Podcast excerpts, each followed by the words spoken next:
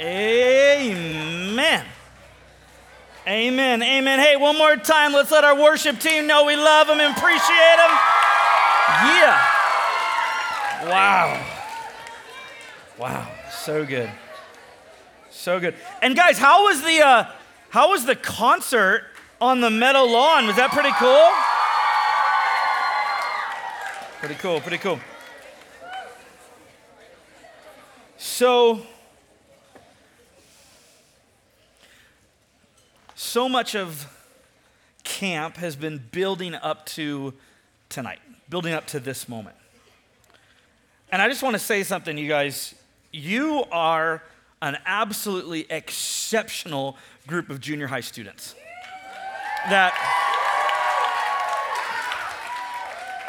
that it has been such a personal gift just to be with you guys this week. And I have particularly been impressed with how, when we've gotten into our study of God's Word, as we've talked about some really big things, you guys have stayed locked in. You stayed connected. I, I can tell that you're processing what we're talking about. And I'm going to ask you tonight, more than any other night, to stay as locked in because what we are talking about tonight is the most important thing that we could talk about. In fact, tonight, some of you are going to make decisions that are going to alter not only the course of your life, but alter the course of history, alter the course of your communities, your families, your friendships, your future. And I believe that God has something so important for every single one of us to grasp. Night one, we talked about the truth of God. Night two, we talked about the truth of Scripture. Night three, we talked about the truth of Jesus' teachings and his power and his miracles. Last night, we talked about the truth of our sin. And tonight, we talk about the truth of the gospel. We talk about the truth of the good news. We talk about the truth of how Jesus chose to respond to all that we confessed last night. That tonight we're going to see up close and personal how did God choose to respond to your sin and to my sin? And whether you've heard this a hundred times before, whether this is your very first time, my prayer is that your mind and your heart explode with wonder at how could this possibly be true? And not only is it true, but it comes with an invitation to you. And so tonight we're going to wrestle with the truth of the gospel for the first probably seven or eight years of Sarah and I's marriage, she would tell me all the time, she would tell me all the time, Eric, you have a serious snoring problem. Like you have a serious issue with snoring. Now, now raise your hand if you're my people out there and you snore. It's okay if you do. Be honest. Thank you, Jesse. I see that hand. See that hand. So, yeah, now after this week, you know who the snorers are. Now, here's the thing.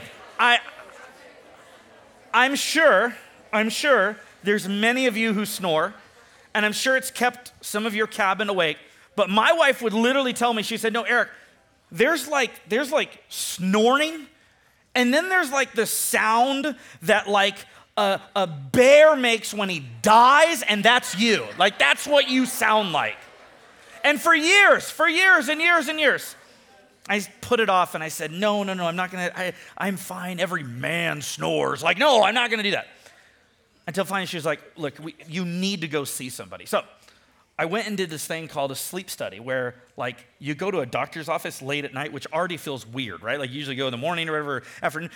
So I go to this doctor's office really late at night, like 8 o'clock one night, and, and I walk into this what kind of is like almost like a hospital room. There's like a hallway with a bunch of different kind of rooms and and I walk inside of one of the rooms and and there's a bed, there's a TV, and then there's this bathroom and the, and the door is wide open and and so I walk in, and the technician, he has me sit down on the bed, and, and we just begin talking. I remember very early on being like, man, like I'm gonna have to spend the entire night here. I'm gonna sleep the entire night here as these people like watch me sleep, which is weird. And, and, they're gonna have me all hooked up to these things. Like this is gonna be weird. And, and but I remember thinking, I gotta go to the bathroom. Like I gotta make sure I go to the bathroom before I, I do the sleep study. But the technician and I, we just started having this great conversation. And as we're talking, he starts kind of hooking me up with like all these kind of monitors and these machines. And I've got this like monitor around my head and on my chest and on my arms and even on my legs. And and, and all of a sudden, like within a matter of moments, like I'm all just hooked up and, I, and I'm realizing I'm, I'm not going to go to the bathroom. Like I just don't, I'm going to have to go the entire night without going to, to the bathroom. And, and, and so I'm sitting there and, and, uh, and the TV's on and, and it's only maybe 8.30 or 9 o'clock at this point. And, and uh, as we're having a conversation, he shares with me that he's a Christian, and, and I share with him that I'm a pastor, and we start talking about God, having this really great conversation. And then Right as he's about to leave, he asks me this question. He says, Eric, let me ask you a question. Do you believe in ghosts? And you got to know this about me. I don't watch anything scary. I don't watch anything scary because it all freaks me out. Like I watch CoComelon and that's it. Like that's all that's all I'm watching these days. Thank you. I see that hand. I see that hand. So, I'm only watching CoComelon. I'm only watching CoComelon. So I don't watch the scary stuff. And so he asked me if I believe in ghosts and I said, "No, I don't." I said, actually, I, I think it's one of the ways that Satan messes with us spiritually to try to distract us from fixing our eyes on Jesus and to instead get us distracted on these other things. And he was like, oh, yeah, yeah, me, I mean either. I don't, I don't you know, believe in ghosts either. And then he said this. He said,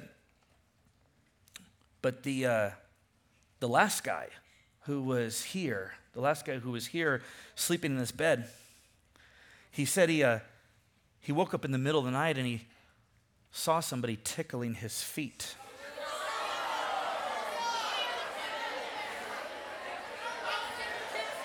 You guys, I, I'm just telling you, I'm just telling you. I'm just telling you, you guys. When he said that, I felt like a, a third grader. I felt I began becoming so afraid. I had to pee I realized maybe weird Ticklefoot man is in the bathroom and I didn't even get a chance to see him. And, and I'm freaking out. And literally, right after he told me that story, he said, Well, good night, turned off the TV and closed the door.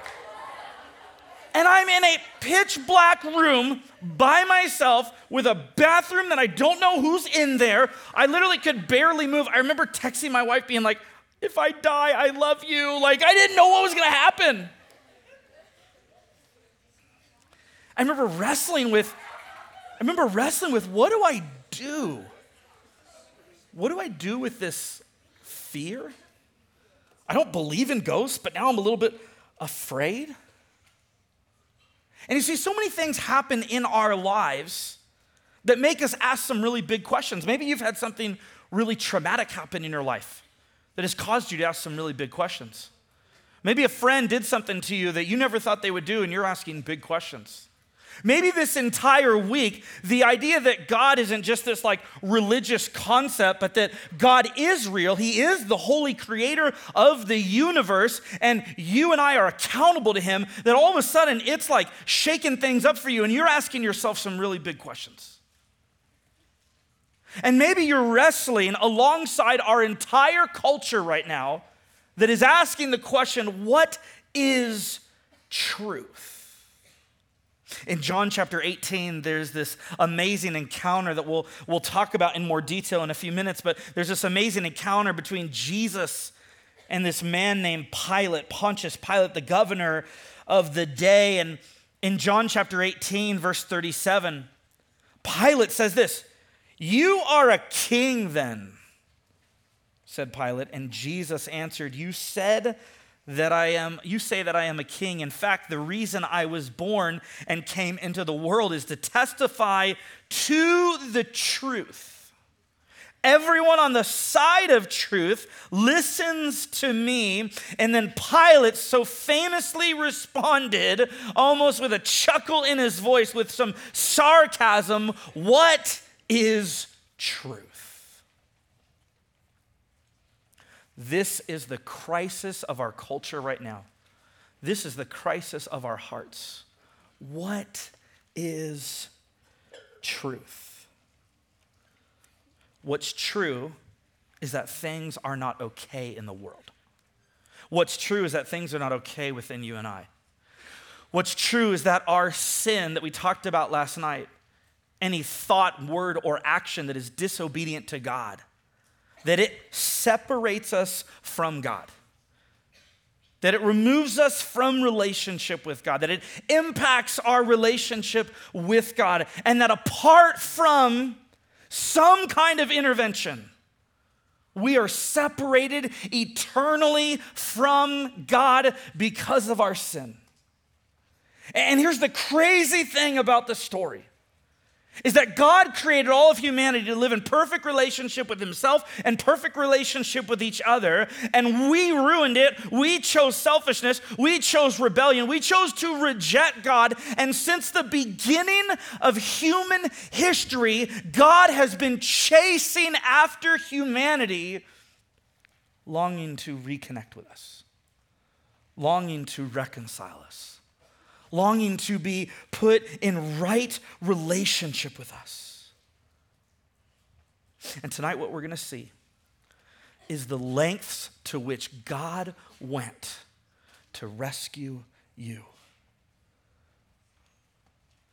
We're going to talk about the details of what he experienced to deal with the sin that separates you and I in our relationship with him. And then together we're going to get to choose to respond to that amazing grace. You can write this down in your notes. Jesus, Jesus is either a liar, a lunatic, or he's Lord. I want you to write that down in your notes that Jesus is either a liar, he's a lunatic, or he's Lord. And tonight, every single one of us get to respond. That tonight you have to make a decision. I have to make a decision. Is Jesus a liar? Is he a lunatic? Is he Lord? Let me catch you up to speed with what's been going on in Jesus' life. In, in John chapter 10, Jesus proclaims to be the good shepherd. He says that if you listen, that, that, that my sheep, they listen to my voice. Just another chapter later, Lazarus, one of his best friends, dies. And Jesus goes to the graveside and he proclaims this amazing truth. He says, I am the resurrection and the life. And then he weeps. Jesus wept because his best friend died. And then Jesus brings him back from the dead. You see, it's clear Jesus is capable of anything. Jesus is free. He is all powerful. In John chapter 13, he exercises that power and washes his disciples' feet. He feeds thousands. He heals lepers, people who were born with skin diseases. In John chapter 14, he says this audacious claim in a culture and a world where there were so many religions and so many different gods. He says, I am the way. I am the truth and I am the life. No one comes to the Father except through me. And then, towards the end of his earthly life, as he's with his disciples on his way to Jerusalem, the Gospel of Matthew records a very significant, sometimes overlooked moment in Jesus' ministry and something profound that he said. In Matthew chapter 20, You can flip open your Bibles, it'll be up on the screen. Now, Jesus was going up to Jerusalem. On the way, he took the 12 aside and he said to them, We are going up to Jerusalem, and the Son of Man, he's talking about himself, will be delivered over to the chief priests and the teachers of the law. They will condemn him to death and will hand him over to the Gentiles to be mocked, flogged, crucified, and on the third day, he will be raised to life. In other words, Jesus is prophesying, he's predicting the future, he's letting his followers know here's what's coming. And he's saying, I'm telling you now so that when these things happen that are out of Jesus' hands, that they'll realize he actually is who he said he was. And so he promises to be mocked, to be flogged to be crucified, and on the third day to come back from the dead.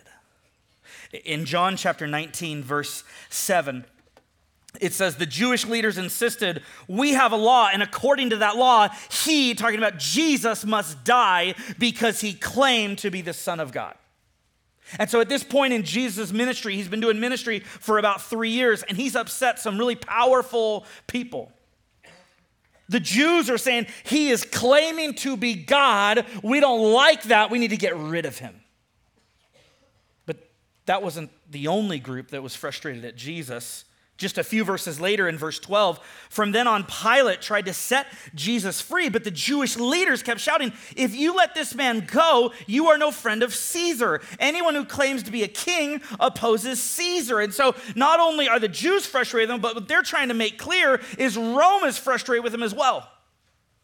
Because Jesus is not just a nice teacher, he's not just a healer, he's not just some guy that has some wisdom. No, he's claiming to be God, and that upset the Roman authority and government because they believed Caesar was God, and it upset the Jewish religious leaders because they could not fathom that he was their Messiah. They weren't willing to give up their power, and so here is Jesus between two superpowers of his day. And on Thursday night, Jesus gathers his closest friends together and they share a meal together. He breaks some bread and he says, Guys, whenever you break bread, do this in remembrance of me. My body's been broken for you. They pass around a cup and they drink, and he says, Every time you drink this cup, remember that my blood is being poured out for the forgiveness of many. And his disciples are going, What are you talking about? We're just getting started. We're only three years into this. You're talking about transforming the world with this good news. It can't end right now. And so, shortly after that meal, Jesus takes a few of his disciples into a garden, the Garden of Gethsemane, and he, he says, Guys, I need you to stay here and I need you to pray with me. And Jesus goes a little farther off and, and, and he, he has this incredibly vulnerable and intimate conversation with his heavenly Father. And Jesus literally says, Father, take this cup from me. But not my will be done, your will be done. The Gospel of Luke, which was written by a physician and a doctor and a medical practitioner, the doctor Luke, he, he tells us that Jesus was actually sweating drops of blood. He, he was so overwhelmed by the reality of what was about to take place, not only the physical pain he was going to experience, but, but the weight of the sin of the world on his shoulders. He was becoming so overwhelmed by it that he was, he, he was overwhelmed and drops of blood are dripping from his forehead. Shortly after that, Jesus is arrested. And he's taken before a group of people, and they begin to mock him. They spit on him, they slap him in the face. They put a crown on him and a robe on him, and they say, You said you're, you're a prophet. Why don't you tell us who's hitting you? And they slap him in the face. The, the, the same Jesus who healed a woman who had been bleeding for 12 years and called her daughter to reinstate her value and worth, is now getting slapped in the face. And he's being mocked, just like he said would happen. Well, Jesus doesn't get much sleep that night, and he wakes up early Friday morning. and he's brought before Pontius Pilate, who we just met a little bit ago. Pontius Pilate, the Roman governor of that day. And, and Pontius Pilate is honestly trying to figure out why Jesus is even there. But Pontius Pilate can't help but hear the crowds behind him chanting, Crucify him! Crucify him! Crucify him! So Pilate says, Okay. But before you crucify him, flog him. Just like Jesus said would happen. So they take Jesus into the middle of this courtyard and they strip him down completely naked and they tie his arms around a pole. And his entire back is exposed, and a crowd gathers and they're chanting and jeering. And two Roman guards on either side of him have whips in their hands with nails and glass and rocks at the end of them. And 39 times they go at his back. And it takes two Roman guards to complete this task because it's so tiresome. It's so labor intensive that it would require two of them to do that. Here is the God of the universe, incarnate Jesus Christ, who has made everyone watching this, including the Roman guards, in his image. He, he knit them together, and now he is coming undone at their hands.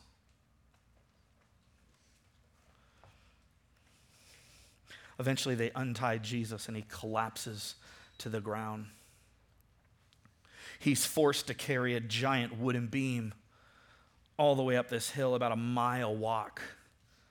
One of the historical accounts of Jesus, one of the Gospels tells us that, that he actually fell down, couldn't carry it any longer, and, and a man from the crowd was commanded to carry it the rest of the way.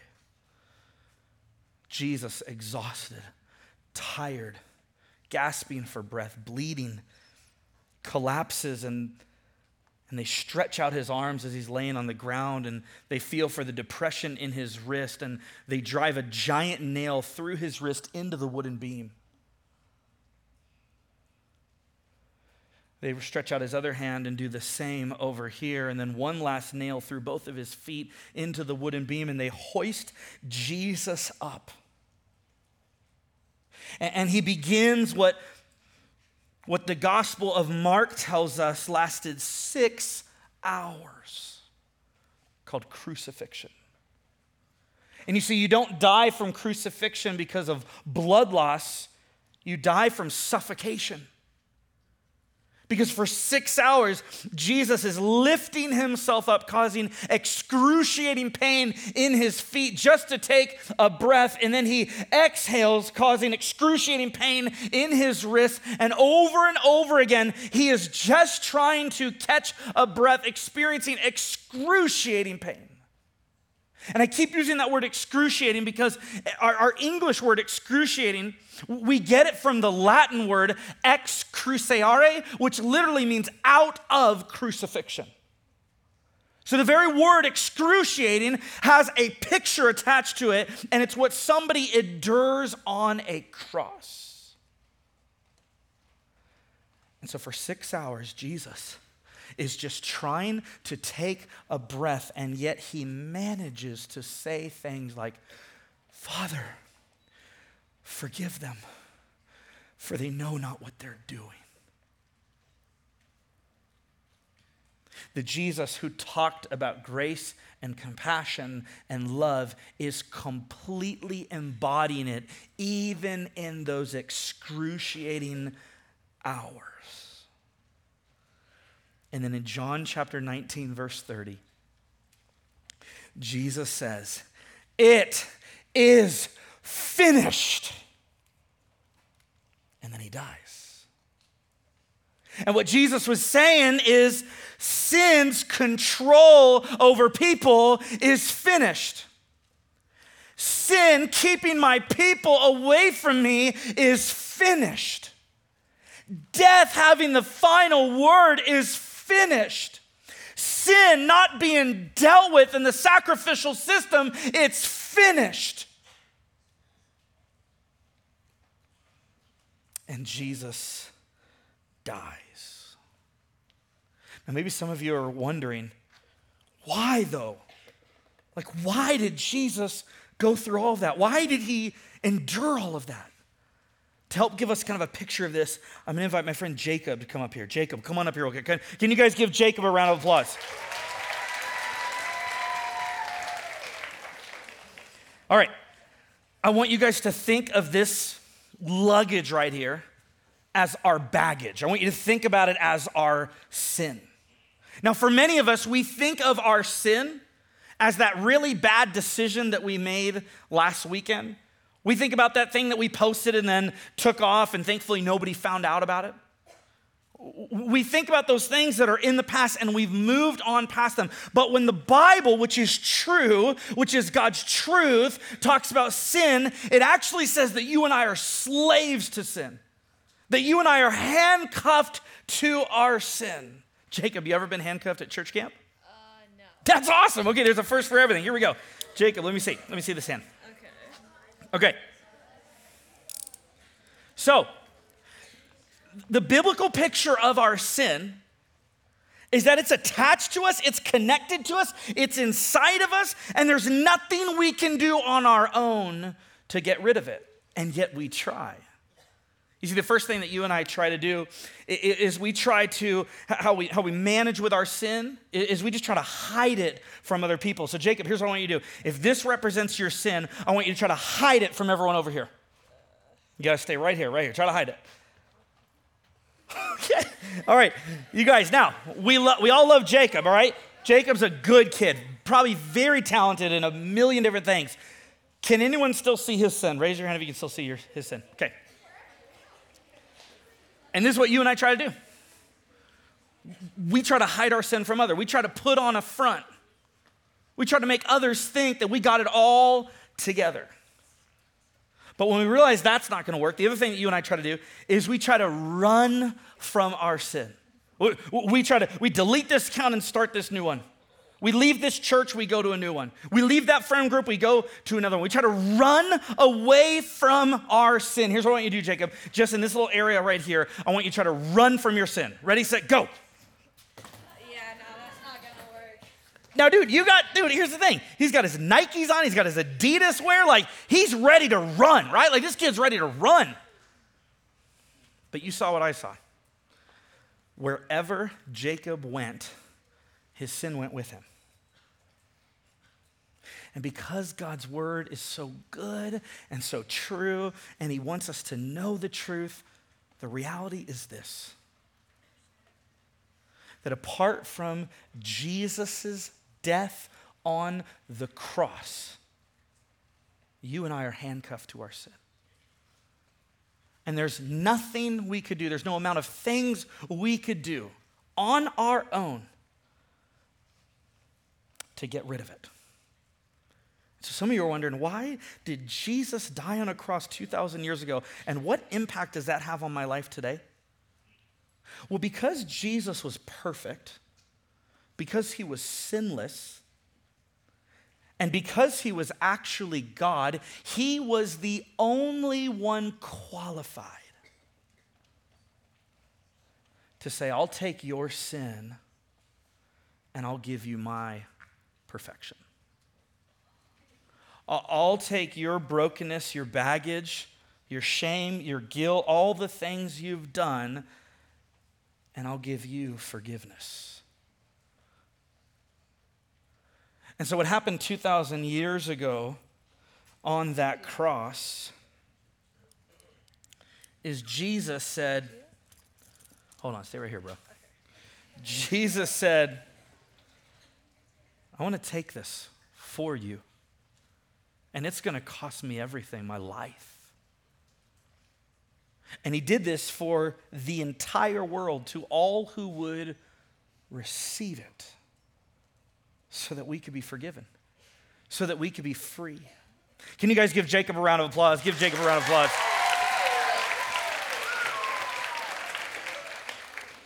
You, you see, friends, don't miss this. God prioritized your life over his own.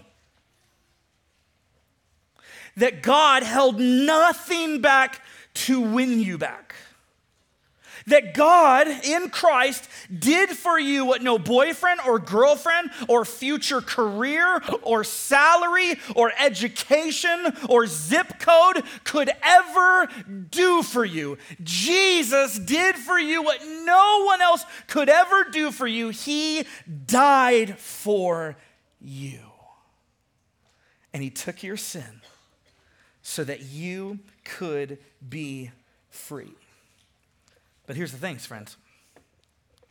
That was only the third thing that Jesus said would happen. He said he'd be mocked, he said he'd be flogged, he said he'd be crucified. But I want to propose to you tonight that if the fourth thing, rising from the dead, didn't actually happen, then Jesus is just a liar or a lunatic. He's certainly not Lord. But if Jesus actually rose from the dead, like I'm talking physically came back to life, then he's not a liar. Then he's not a lunatic. Then he is Lord. And that means the only proper response is for you and I to, with grateful heart, say, Thank you, King of the universe, for dying on the cross, rising from the dead, forgiving my sins. I give my entire life to you. Because at the end of the day, if Jesus didn't rise from the dead, he didn't die for your sins. And if you think that's kind of crazy, that's what Paul says in 1 Corinthians 15. Look at verses 14 and 17. And if Christ has not been raised, our preaching is useless, and so is your faith. Verse 17, and if Christ has not been raised, your faith is futile, and you are still in your sins. So, what I want to do with the few minutes we have left tonight is I want to share with you why I believe that Jesus actually rose from the dead. Because I want you to have a kind of confidence that Jesus said he'd be mocked, flogged, crucified, and that he would rise from the dead. And those things historically actually happened. And because they actually happened, you can trust every word out of Jesus' mouth. And when he promises you forgiveness and eternal life, you can take that to the bank, you can bet your life on it, and you can live for him alone. And in 1 Corinthians chapter 15, the apostle Paul, who, who spent the majority of his life hating Christians, trying to destroy the church, and then he met Jesus, started to build the church. He wrote a letter to a group of people, and he knew that they were a little skeptical. And so in 1 Corinthians chapter 15, Paul gives actually four reasons that you and I can be confident that Jesus rose from the dead. I want to just give you two tonight. You can write this down in your notes. Two reasons we believe Jesus rose from the dead. Two reasons we believe Jesus rose from the dead. The first one is this. Number one is this the disciples were persecuted. The disciples were persecuted. Paul says, you know, when Jesus rose from the dead, he appeared to Peter and he appeared to the rest of the disciples. Why is that significant? Here's why. On Friday, when Jesus was crucified, how many disciples, how many of his closest friends were there ready to be crucified with him? How many? Zero. You see, they loved Jesus. They appreciated his teachings. They really, really liked him, and he had changed their lives. But when it came to giving up their own alongside Jesus, they said, Peace, this is where I get off the bus. I'm out. But then on Sunday, when Jesus rose from the dead, these guys saw it with their own eyes. Paul tells us. And in the historical accounts of Jesus, they tell us that these disciples saw Jesus rise from the dead. And what's crazy about it is these disciples, they go on to literally lose their lives for Jesus. One of them is crucified upside down. Ten of them are murdered. One of them is boiled in oil and sent to a far off island. They were separated from their families. They experienced such incredible persecution. And it wasn't because they said, Jesus loves you.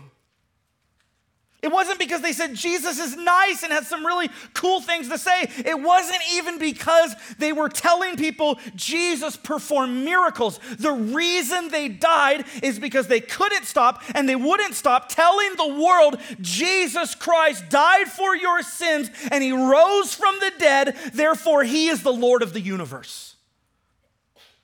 And it cost them their life. Let me just ask you this question because you're smart students. How? How do you explain a group of people on Friday saying, We're not willing to die with you, Jesus? That same group of people on Sunday saying, Not only will we give up our lives for you, but then they actually do.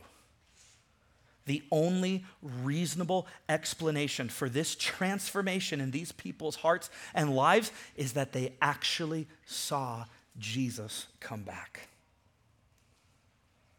Second reason, second reason is James, the brother of Jesus. And again, there's four in 1 Corinthians 15. I'm just giving you two of them. Second reason, maybe the most compelling, is James, the brother of Jesus. Now, you need to know in the Gospels, when we see James, that before Jesus rises from the dead, in John chapter 7, verse 5, James is doubting who Jesus, his very own brother, is saying he is. In Mark chapter 3, he thinks his brother is crazy. His family is constantly trying to convince Jesus. They're like, You are stirring up so much trouble. You're sounding crazy. Like, just come home. Just come home. And that's how James felt. But then in the book of Acts, after Jesus has risen from the dead, we see James praying with the disciples. And then James, this brother of Jesus, he actually writes a letter in the New Testament called the book of James. And he begins his letter this way He says, James, a servant of the Lord Jesus Christ. This is the same guy who before the resurrection said, Jesus, I doubt you. I think you're crazy. You need to come home. But then he saw something. And it wasn't just a miracle of feeding the 5,000, it, it wasn't just healing a leper, it wasn't a great, compelling, emotional teaching. James saw his brother come back from the dead.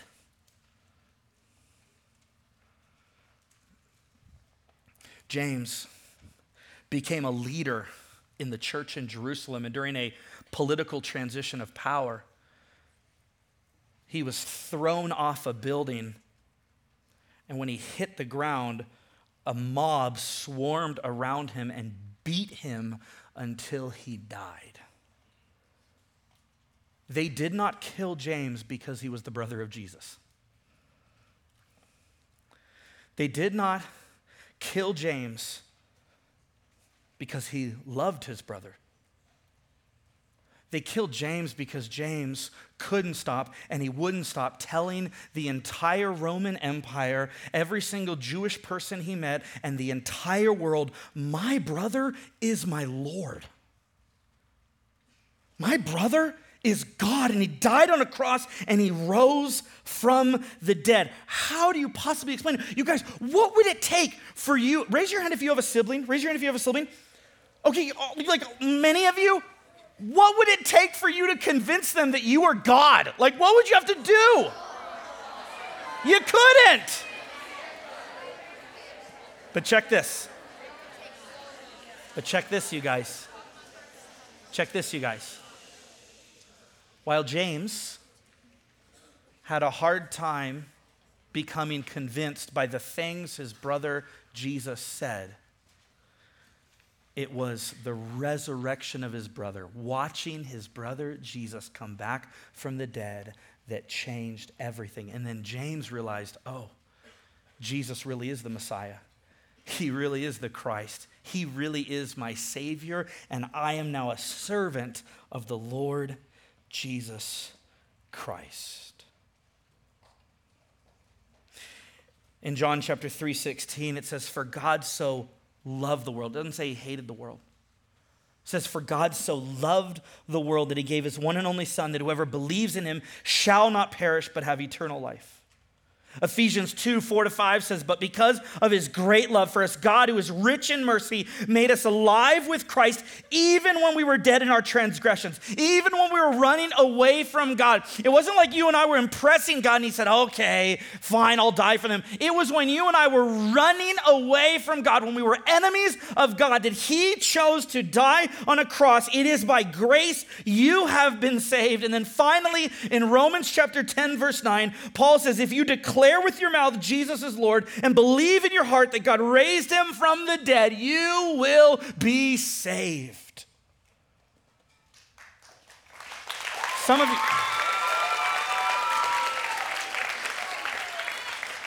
Some of you are wondering, okay, do, to, to be saved, do I, need to, do I need to go to youth group more? Do I need to read my Bible more? Do I need to memorize this? Do I need to do this?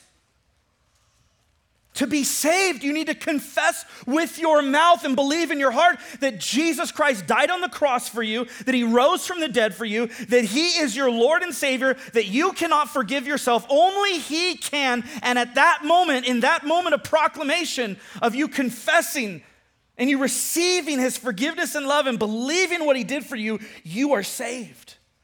And so you read your Bible and you go to youth group and you memorize scripture and, and you, you, you love people and serve people and you share Jesus with people, not to try to earn his forgiveness, but because you already have it. It's the only thing that makes sense to do. And, and there's some of you who, after last night, you're just going, okay, I'm, I'm beginning to understand that, that Jesus has forgiven me, that He's thrown my sin as far as the east is from the west, but I can't seem to forget it. But I can't forgive myself for what I did. Let me give you a gospel way to respond to that because every one of us goes through it. Every one of us who receives Christ at some point, Satan throws back in our face all the things we've done, the sins that we've committed. And many of us struggle with forgiving ourselves. Here is a gospel response. Every time Satan reminds you of a sin that you have done, you remind Satan that Jesus already paid for it. And so when, when all of a sudden you start thinking about all the things you've done, and you want to go back to your old strategies, or, or you, you begin to entertain the idea that Jesus could never actually forgive you, or maybe he has, but you could never forgive yourself, you remember and you remind yourself that Jesus has already forgiven it. And when you continue to remind yourself of that over and over again, you'll more and more become so overwhelmed with his grace and love that you'll recognize you could never do enough to earn it. It's always been a gift. I want to close with this story. There was, we had this night of uh, one of our youth group nights, and this, uh, one of my friends, Tim, was sharing his story. I mean, Tim had had a wild, crazy life. He had come out of some really, really crazy stuff. And so he gets up in front of our youth group to share. And, and right before he did, he said, Hey, one of my buddies named Ryan is going to come tonight and, and watch my talk. And he doesn't know Jesus, but I invited him. So I said, Okay, great. Had no idea what Ryan looked like. And Tim gets up and he shares his story. And, and afterwards, I got up and gave an invitation very similar to this, inviting students to surrender their lives to Jesus. And and I've got kind of bad eyes, but, but I kind of could look in the back, and all of a sudden I saw this like six foot four, like 400 pound dude. And he raised his hand, and then he starts like walking front and center. And I'm like, he's gonna eat me. Like, it's just, it's, I'm done. I don't know this guy. Turns out it's Ryan, who had a very similar life story as Tim and just wanted Jesus' forgiveness. And a few weeks later, he reached out to us. Ryan reached out to us and said, Can you come to my house and just explain this whole Jesus thing to me? We drove to his house. We sat around his table. And for a couple hours, we just talked about Christ. We talked about his love and his forgiveness, his justice. We talked about how our sin keeps us separated from him, but that he and he alone has bridged the gap through his death and his resurrection, and that we can all have forgiveness, and that we can all spend eternity with him if we'll receive him and make him the Lord of our lives. Ryan starts crying like a baby at this table. And he says, I want that. And he prays and he receives Christ. And then he says, What do I do now? I said, Well, you got to start reading the Bible. You got to get to know this God who did this for you. And he said, Awesome, I have a Bible right here. And he showed it to me, and, and it was a Bible that a Jehovah's Witness had given him. And I said, I'm going to confiscate that. That's not a Bible. So I took it and I put it over here. And I said, I'm going to give you this Bible. And I gave him a Bible. And for two weeks, Ryan was telling everybody at his workplace about Jesus. He was telling his neighbors about Jesus. He was having people over to his house to watch church. It was during the pandemic. And then one Friday morning, I got a phone call from his wife, and she said, Ryan's dead. She said he had a heart attack, and he collapsed, and he's gone. And Tim and I drove out there to just pray with them and to just be there with them. And then a few weeks later to be a part of their part of his funeral, his memorial service. And just remember thinking, man, what if Ryan hadn't made that decision? See, none of us know how much longer we have. Tomorrow's not promised to any of us. But what we do have is this moment right now where we can make a decision. You can make a decision. Is Jesus a liar? Is he a lunatic? Or is he Lord? I don't want this to be a highly emotional decision, though it is absolutely an emotional experience when we think about what Jesus has done for us. But I want you to really think about this. Because to make Jesus the Lord of your life does not mean that you say a prayer at camp and then you go home and everything is the same. It doesn't mean that you say a prayer at camp and then you just continue doing anything you want to do and now you know you're going to spend all of eternity with Jesus. It doesn't work like that. That if Jesus truly becomes the Lord of your life, that means you hand over everything to Him. And the freedom in that is that you get all of His forgiveness. And many who receive Christ describe like feeling like a weight off their shoulders because they feel forgiven and loved and welcomed in. But make no mistake about it, Jesus is also expecting that he becomes the Lord of your life, the master of your life, the boss of your life. And I can tell you from personal experience, he's the best boss, he's the best leader, he's the best savior, he's the best Lord because he's the only Savior, he's the only Lord, and he's good. But now the question is to you the, the, whole narrative of Scripture from Genesis to Revelation is this God chooses you. Don't doubt that for a second. Genesis to Revelation, God chooses you. The question of Scripture is will you choose God in return? I want to invite all of you to close your eyes right now. And I want you to think for a minute about where you're at with God right now. I want you to ask the question is, is Jesus your Lord and Savior? Have you received His forgiveness? Maybe tonight, for the very first time, you realized what Jesus has done for you. You, you realize that it was personal. You realize that because he's perfect, he's eternal, he created the world, he knows you completely, he knows all of your sin, and he went all the way to show you how much he loves you by dying on the cross and rising from the dead for you.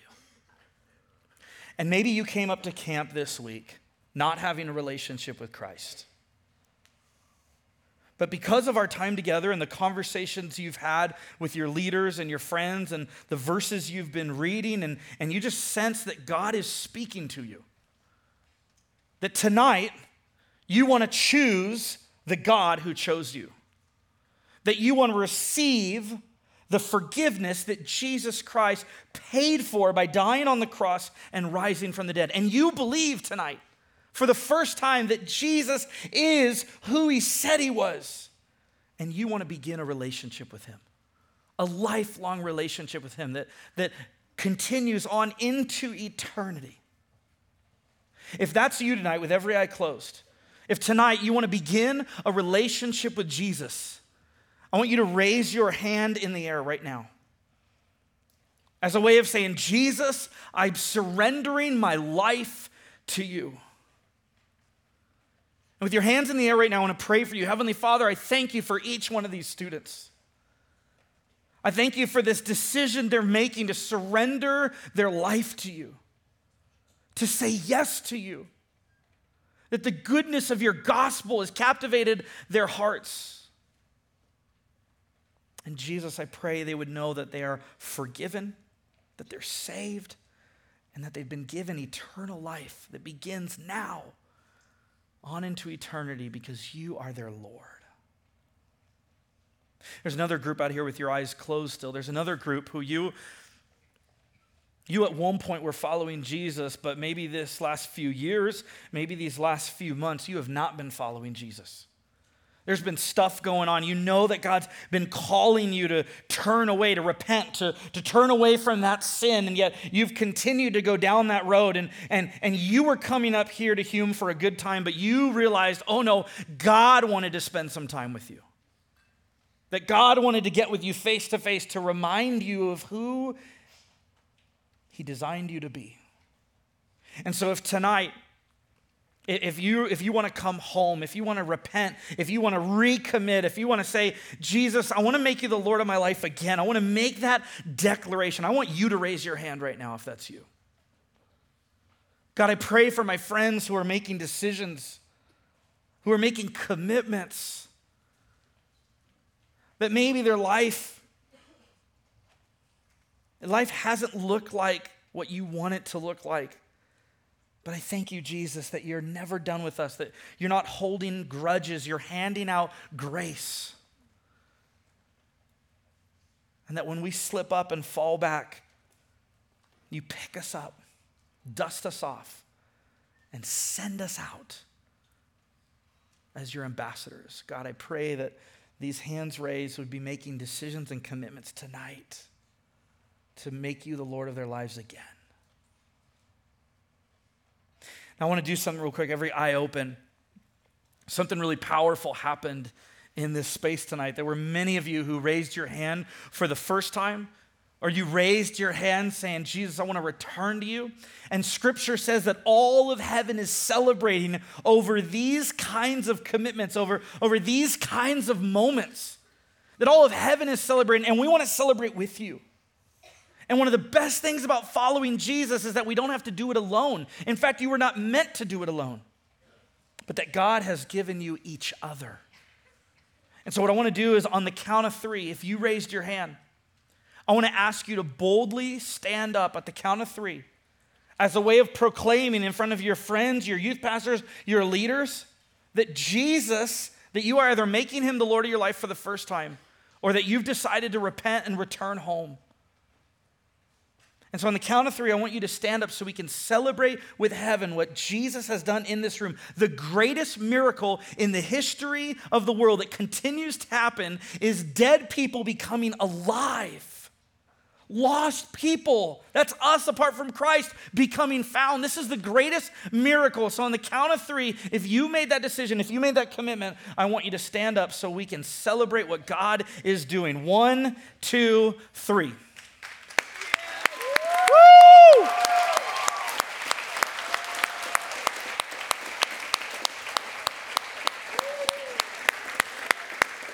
And now, all of you that are standing, all of you that are standing, I have two questions for you, and I need you to respond out loud. Question number one is this Is Jesus Christ your Lord and Savior? And do you believe that He died uh, for your sins and that He rose from the grave? Yes. Question number two Are you committed to following Jesus for the rest of your life wherever He leads you? Yes. Then welcome to the family or welcome back to the family.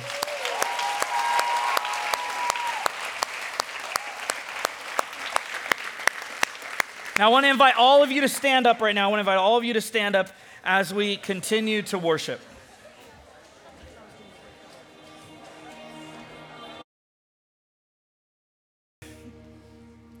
If tonight you made a commitment, you, you raised your hand, that you're declaring that Jesus is the Lord of your life for the first time, or you're coming home, then we want to invite you to stay back tonight. Your, your counselors, your youth pastors, your leaders, they want to talk about that big commitment and decision that you're making.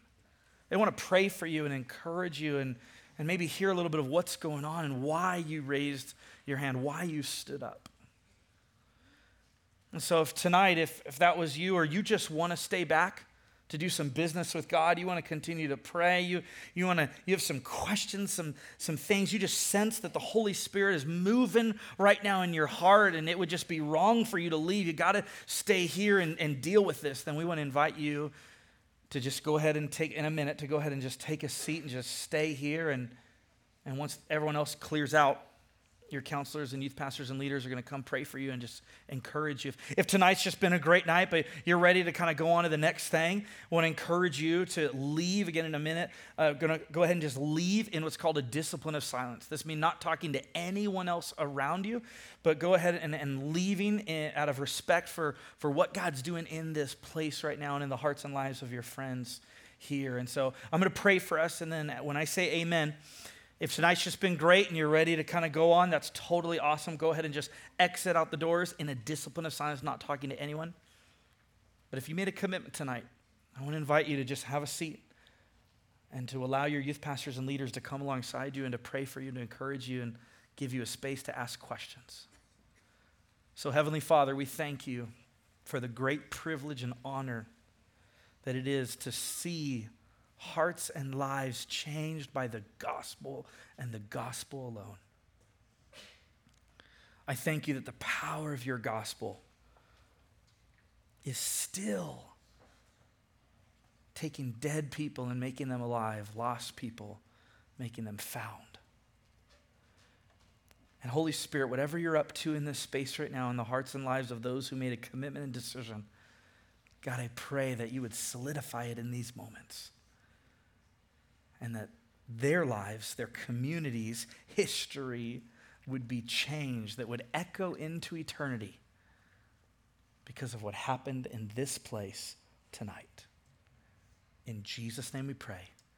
Amen. Amen.